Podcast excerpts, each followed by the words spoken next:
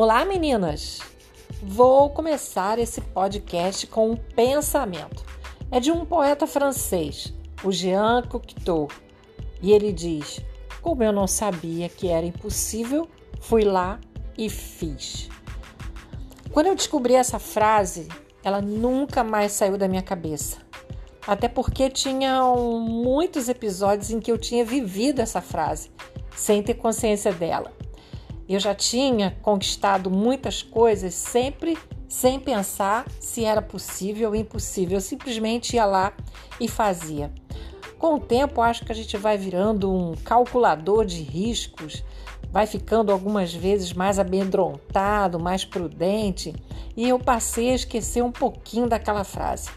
Foi quando tudo fez diferença, porque afinal de contas eu precisava daquela coragem, daquela perseverança para saber que até os impossíveis eu conseguiria alcançar, porque na verdade eles não eram tão impossíveis assim.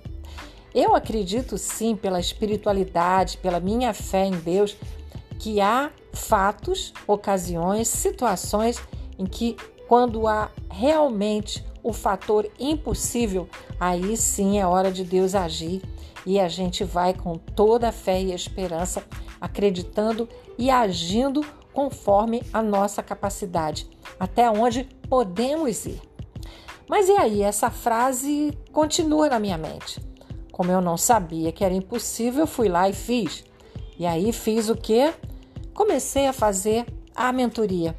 Comecei a perceber a demanda de mulheres que precisavam de um caminho, precisavam de conselhos, não apenas dicas, precisavam de estratégias, precisavam seguir se reposicionando e descobrindo, sabe o que?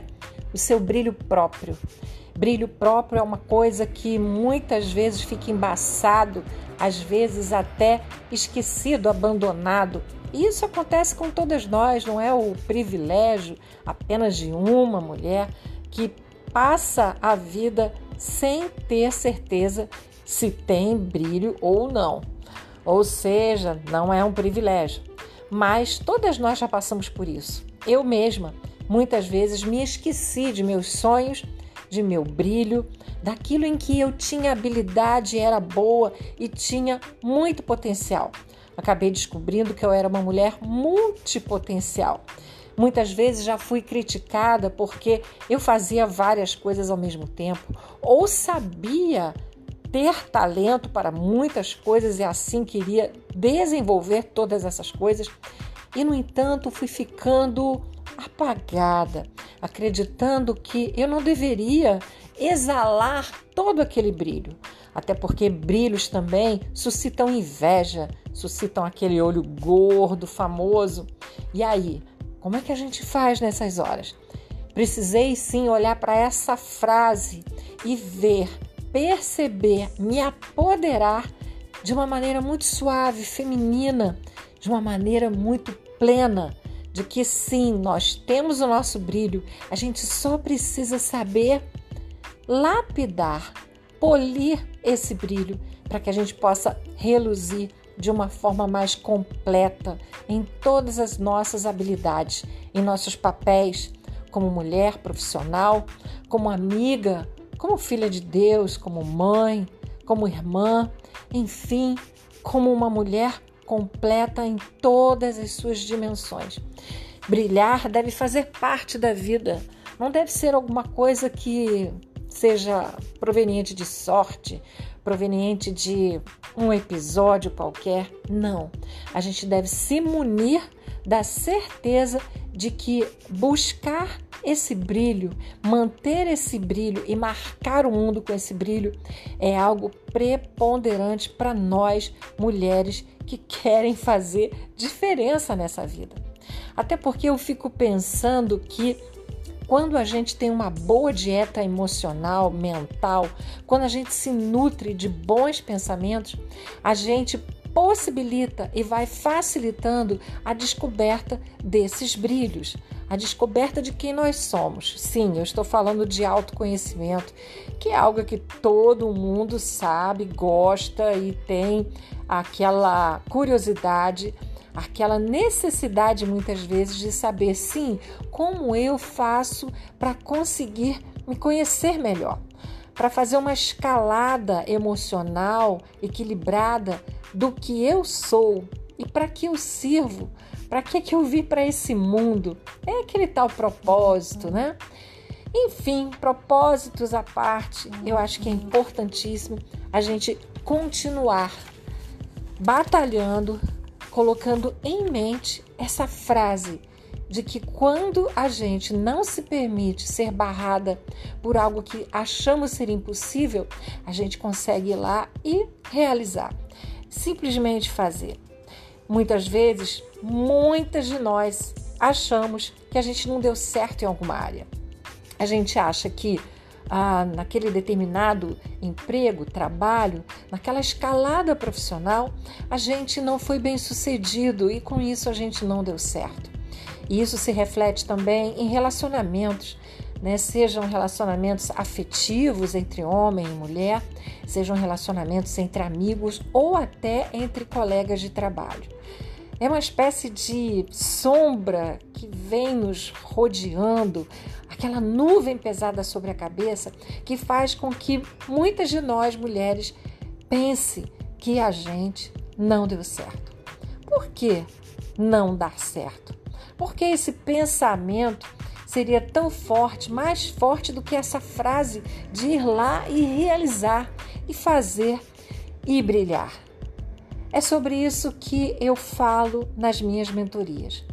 Na verdade, esse post é apenas um, uma degustação, é apenas uma reflexão introdutória para falar sobre mecanismos da mente, falar sobre neurociência, falar sobre como você precisa acreditar em si mesma e como você pode conquistar isso de que forma nós podemos nos libertar de algumas crenças limitantes e também de algumas correntes, algumas amarras que nos prendem a determinadas frases, a determinados poderes que achamos que temos.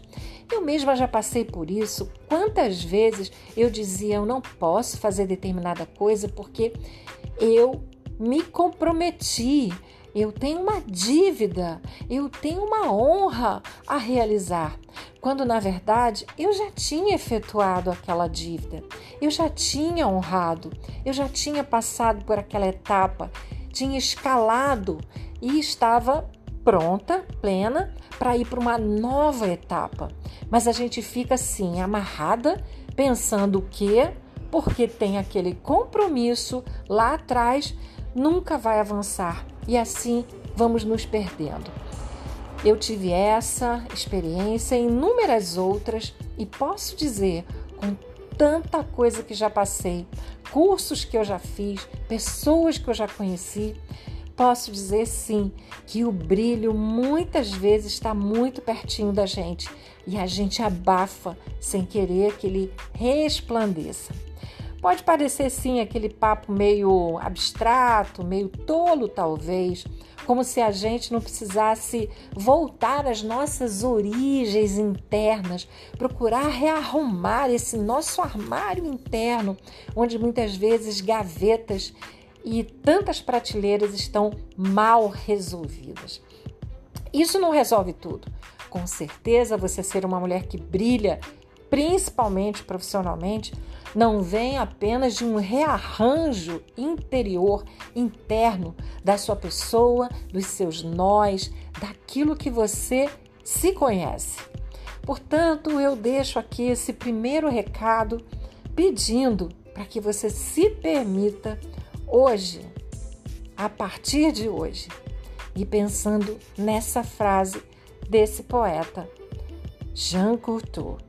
Como eu não sabia que era impossível, fui lá e fiz. Vamos lá, meninas, vocês podem brilhar ainda mais. Esse é o meu primeiro recado. Fiquem na paz. Beijo!